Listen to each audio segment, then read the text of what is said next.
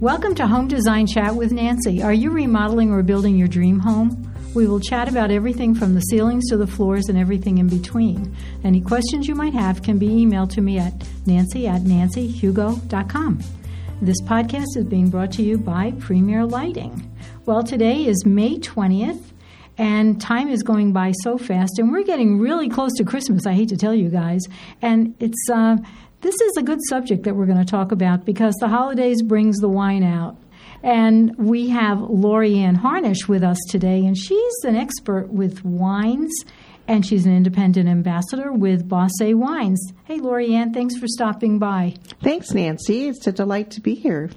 You know, I was I wasn't kidding when I said the holidays bring the wine out, but I think wine is the most popular drink all year long, right? It is. It truly is. Uh, wine mixed with beer makes a great opportunity for people to have social interaction, and it is used most of the time now instead of a full bar.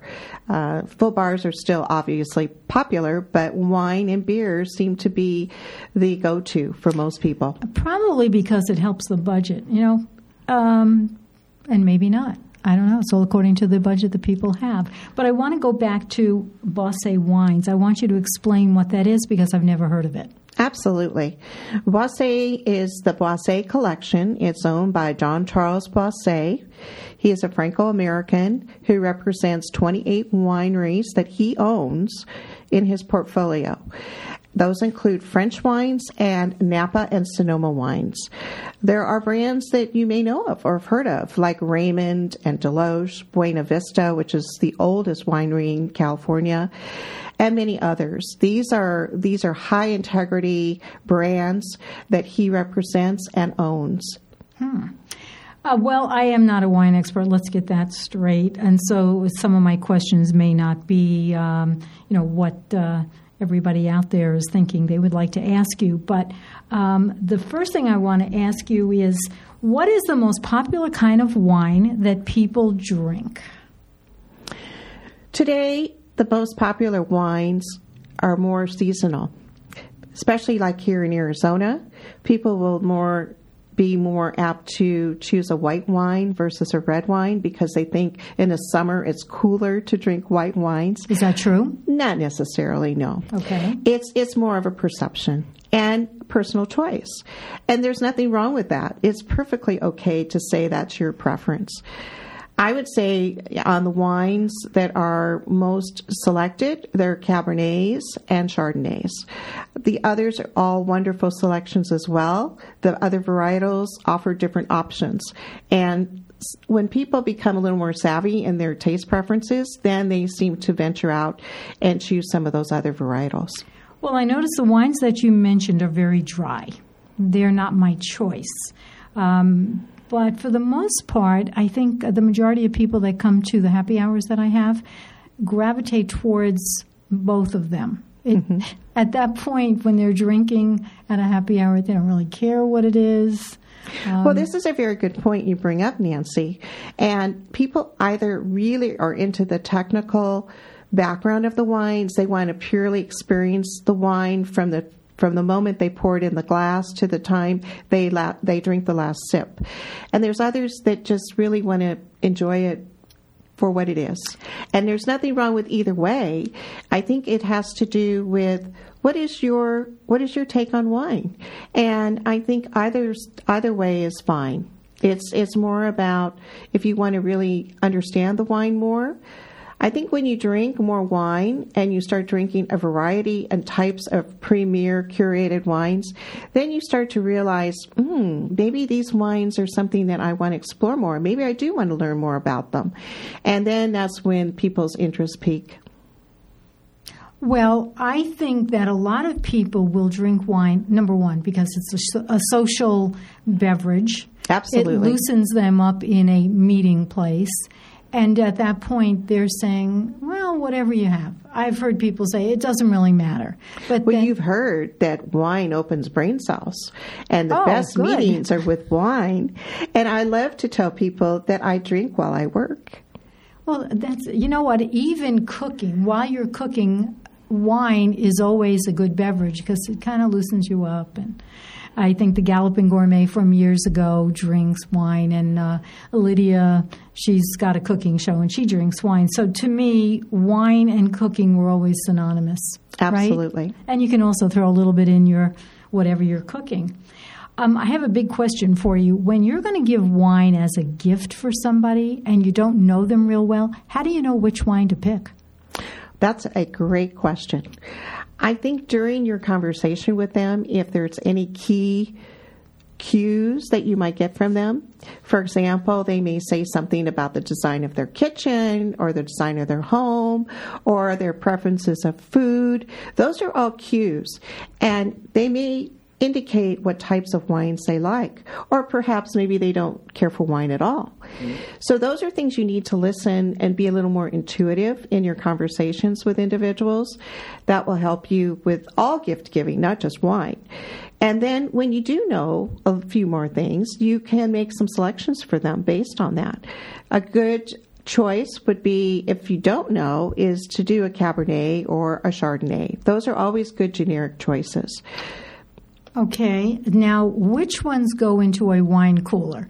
Is it important to keep your wine cool? Is it the red wines that need a certain temperature? Well, keep in mind that in Europe and where the wines were first produced in, in France and Italy and some of the, the old countries, where did they keep those wines? They kept them in cellars that were, you know, at 52, 56 degrees. And those were constant temperatures. So reds and whites were stored at those at those temperatures. So think of that. At home, when you have your wine coolers, what temperatures do you have them set at? I keep mine at, at 56 degrees, constant. Is that both for red and white? I do. I do. And then if I want to pull out the white and get a little bit crisper and chill it some more, I'll stick it in my refrigerator a few hours prior to serving, and that will enhance the wine, the white wine, and bring out the crispness of the wine. For the reds, I happen to personally enjoy them a little more chilled. Some people like them at room temperature, and that's perfectly fine too. You can take your wine out of your cooler put it at room temperature for an hour or two, and it will be exactly the way you would prefer to ha- to drink it. Uh, I like to have it right out of the, the cooler myself, but that's again a personal preference. There's no rhyme or there's no rule about that. Um, as far as storing them during our hot temperatures here in Arizona, I like to keep my wines in a safe place. And the safest place I know in my house is in my wine cooler. So I generally will do that. If I have extra and I don't have room, I try to put them in a dark room that's the most coolest place in my house. Should they be standing up or if they have a cork they have to be uh, at an angle? I try I try to gently put them on their sides if possible. If it's for a short time, standing up isn't going to hurt them, but for a longer period of time I, I absolutely try to, to set them on their sides. So I guess adding ice to my wine is a no-no. Yes. Don't start laughing. I, I, like I like ice in my wine, but then I'm not a connoisseur, um, right? I think anyone that enjoys wine deserves the opportunity to taste the way they like to taste. That's and a good point. If you like it, don't let anybody talk you out of it. Just do what you want to do. Correct. I agree with that. Okay, so we've talked about the wine gift giving and where to store it. Now let's talk about drinking it. How important is the glass that you drink your wine in? I love to use a really nice crystal glass. However, there have been times I put my wine in a jelly jar or in something that was a little less crystal. For example, okay. wait, wait, out- wait! I got a question for you. Is the crystal glass only something for visually to make you feel good, or does it make the wine? No, it does make better? the wine taste better. It really really does. crystal makes it, the wine taste it better. It really does. There is the glass, the crystal, is definitely something that enhances the wine. It brings out the essence of the wine. It's not just about the glass; it's also about the shape of the glass too. Really? Oh, you're getting so technical, Lorianne. And and that's that's why that's why many um, glass producers that have fine crystal will tell you that it will bring out the best in the wine or whatever it is you're drinking, and it is true. If if you talk with someone that is a Jack Daniels drinker that's a squire or someone that's a scotch drinker, they'll tell you that it only tastes the best in a crystal highball glass with cr- clear crystal ice. So, explain or describe the glasses with our wine that we have right now in front of us that we. Well, these are Boisset glasses that we use in our wine tastings, and these are Riedel, and they're a generic sized wine glass that will hold up to approximately 14 ounces if you were to try and fill this glass. Do we fill it to the brim? No. And the Re- reason Do you fill it halfway usually? I, I usually fill it about a third. Okay. And the reason is you want to be able to swirl your wine. You want to be able to allow the wine to breathe. Why do we swirl wine? It brings out the wine essence. It allows it to open up. And it's it's also something that's fun to do. So, if you had six people eating dinner at a uh, restaurant, they should all swirl their wine. Is that like the thing to do? Well, it's it's something you don't have to swirl your And wine. And by the way, we're at a restaurant. Somebody brings over a bottle of wine, and they say, "Do you want to taste it?" Who does the first taste? Is it the guy who picks up the the bill at the end of the dinner? I mean, how do they? it's normally the host. the host. The host okay. is usually the one. However, the host may delegate that to another selected person in the party. And if that he tastes the that maybe a wine a little bit more savvy in wine tasting, and and that's perfectly acceptable. so if he well. tastes the wine and he doesn't care for it, then what happens? honesty is always the best policy, and it is appropriate to share with the server or the sommelier that's that's attending to your table to say there is um, there is something with the wine that's not correct, and we would like to order another bottle. There's nothing wrong with that. Um, you do need to make sure that you are being correct, and and it's by the smell of the wine. If the, the wine smells bad, that's a very good indication. And you may share with the server, would you please smell this too? I just want to make sure that I'm I'm perceiving this correctly. And you can do this off to the side away from your guests so your guests aren't necessarily hearing everything that you're saying. So, how would you describe a bad smelling wine? It has a foul smell. Uh huh. Maybe it smells moldy. It might uh, just have a very, very um, bad odor to the to the wine.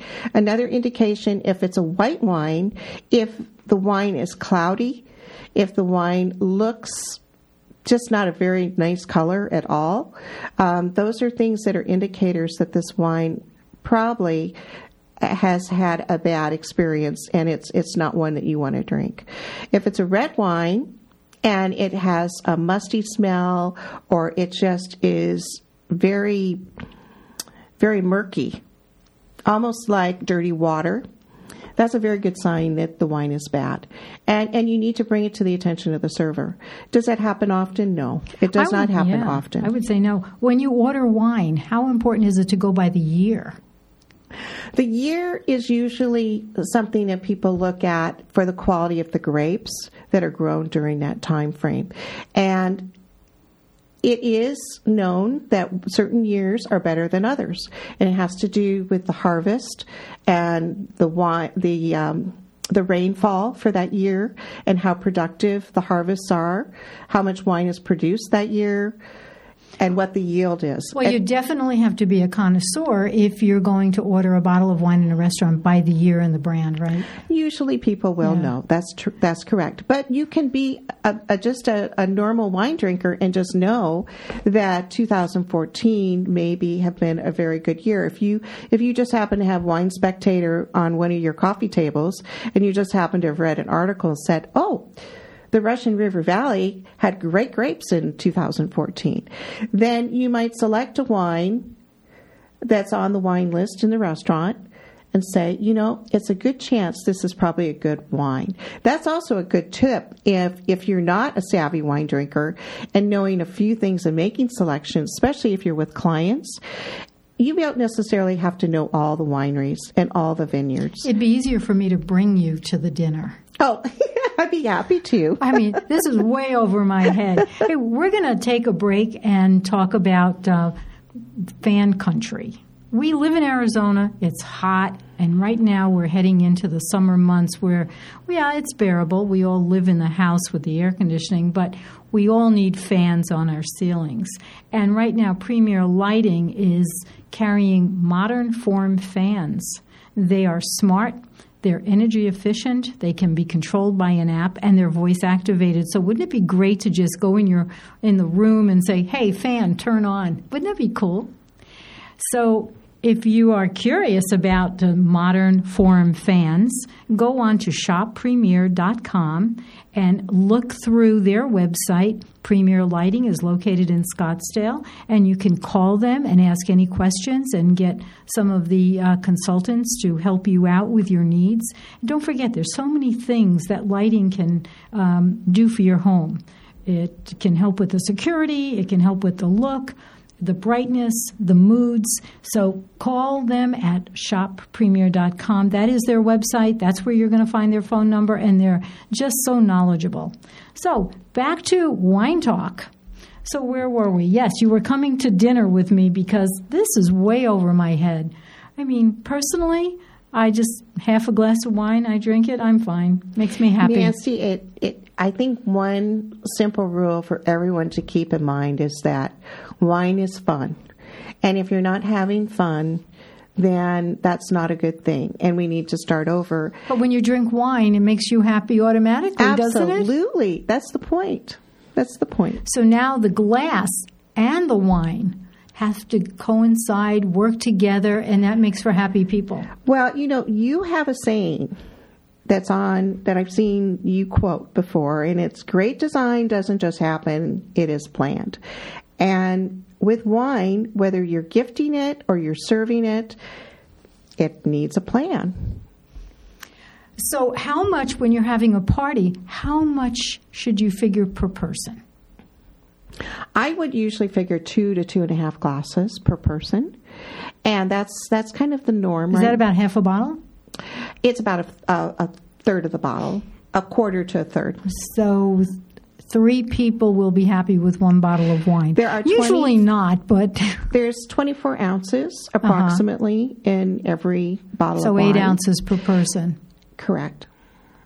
Okay, that's the and the most popular wine at the events that you've been going to is what? It's either a Cabernet or a Pinot Noir for the reds, and for the whites, it would be a Chardonnay, a Pinot Grigio, a Riesling.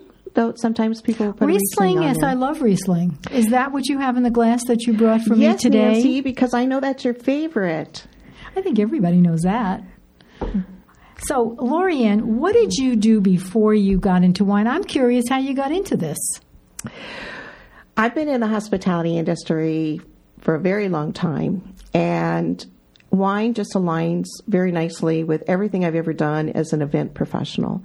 And I teach and mentor and coach in the industry, and I've taught at Scottsdale Community College uh, event management courses, and I've been a corporate planner, association planner, have my own company.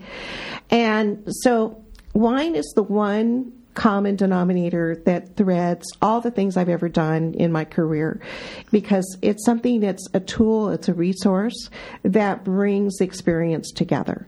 And that's why I love wine. And I personally enjoy it myself, and I love sharing it with other people. Have you had any um, people tell you that they don't like wine, they don't want to have anything to do with it? It's a small percentage, but yes, I have. And it's it's like anything. People love yeah, it or they don't. They have and, their likes and dislikes. And I respect that. Right. And tell me the health benefits of wine. I understand that red wine is better for you health wise than white, or no? I think my understanding is that either red or white is good for you as far as uh, the properties that are supposed to be for heart disease. You know, everyone has a different theory, everyone has a different philosophy. We talk to different medical professionals. Some will say yes, some will say no. And so I I usually will advise people to to check with their their own personal doctors before consuming wine if they're doing it for medical reasons to to make sure that the dosages um, and I'm saying dosages because it's almost like a prescription and and how much they're drinking. And and but I personally like to think that it's it's a a wellness a nice healthy thing to do. Of course anything in moderation is is a good rule. Right, we definitely have to say if that. we are obsessed with wine or we're abusing it, then we have an issue, and no one wants that to happen. Okay, I want to talk about food and wine. I think we have a few minutes before you have to go. Uh, are there such things as dessert wines or dinner wines? Yes, there are, and there's there's different varietals that that align with all the different course options, and we love to do those kinds of planning events for people because they're creative and fun, and and you get to experience some different wines like ice wine and Sauternes and some things that you know people wouldn't normally be ordering. So yes, absolutely, there's different options for every course, and when you align and work with a chef that really knows wines, it brings out the best in the foods too. So it's a happy partnership. I like the idea of desserts and wines. So if you had a spread of uh, cakes, chocolates, what kind of wine would go with that? Well, my favorite right now is a Raymond curated Merlot that I recently experienced in Napa, and it is the most exquisite Merlot that I've that I've ever had. And it was paired with chocolate desserts and, and cream custard desserts and things like truffles and Napoleons. Uh, and it was just exquisite. It brought out the best in the Did you bring any of that with you? Actually, I do have some at home. Oh, okay. okay. How important is it to pair the wine with the, say, chicken or fish or red meat? I mean, is that really important to pick? You know, they say, oh, this would go with red meat, or this would go with chicken, or this would go with fish. Does it well, really matter? recommendations. And keep in mind, like anything, there's always recommendations. Whether you choose to accept them is your choice. And yes, sometimes those recommendations are good, and sometimes they're excellent. And it's because somebody experienced the food with the wine, and that's why they're making the recommendation. And when you're when you're thinking about the foods, think of the flavor profiles in the food if you're a foodie or whether you're not a foodie, you know what you like and what you don't like. Mm-hmm. If you have spicy foods, for example, guess what kind of wine works better with spicy foods? Something sweeter. And the reason is because it brings out, enhances the spicy foods. So that's good to know. Uh, so you were talking before about pickles with wine or potato chips with wine and how the different foods affect the taste of the wine? Yes. Is there anything that you would say, oh, stay away from this if you're going to drink this wine because it's not going to be a good pairing? Can you think of anything off the top of your head like that? Well, I wouldn't mix other spirits or liquors with your wine selections. And for example, you have beer and wine sitting next to each other next to your place setting, uh, that's not a, a, happy marriage. If you're going to drink beer, drink it separately. If you're going to drink wine, drink it, be dedicated and intentional to drink the wine. And also, if you're drinking spirits, if you're having like a, a pre dinner cocktail, you know, think about what you're drinking. Mm-hmm. Um, if you're drinking a, a very sweet drink or creamy drink, and then all of a sudden you have a wine that's a very bold red wine that's on the heavy side, that may not set the best on your stomach or go the best with your meal. So you need to think about your own personal intake and how those wines make you feel. So you could mix, but you have to be careful you because do. right, and then do it. Um, don't go overboard with the amount because right. if you think about it, you can have a cocktail before dinner, then you have wine with dinner, then you can have a liqueur at the end of dinner, mm-hmm. then you can somebody can carry you out by the end of the meal. Right, and this is where the planning comes into play and is, is important for the person that's coordinating the menu and aligning. That's why lots of times there are set dinners where they align the different cocktails and the different wines and the after dinner drinks as well. Okay, so Lorianne, if you were not doing, um, well, you know everything about wine. I, I can't believe it. I can't even come up with the questions to ask you to sound intelligent because you're just a plethora of information. What would you be doing in your second life if you weren't doing wine now? Well, my give back is philanthropy work. I love helping other people, whether it's charity events, galas, and events with a cause. That's that's who I am and what I'm about. And I've always said that in my retirement I will be a professional volunteer. Like you're really going to retire? No, but Yeah. that's my dream. Okay. Well, it's been a pleasure having you here today. I really enjoyed this. I hope I don't embarrass you next time I see you at an event and ask for the wrong thing. Um, do you have any last words? Any suggestions about when people go out to buy wine? What should they do? I mean, if they're just totally inept when it comes to wine. When they go to purchase a bottle of wine, I would suggest that you get with the attendant in that wine selection, whether it's at a grocery store with specialty wines or it's at a specialty wine store, to ask the attendant how long has this wine been on the shelf.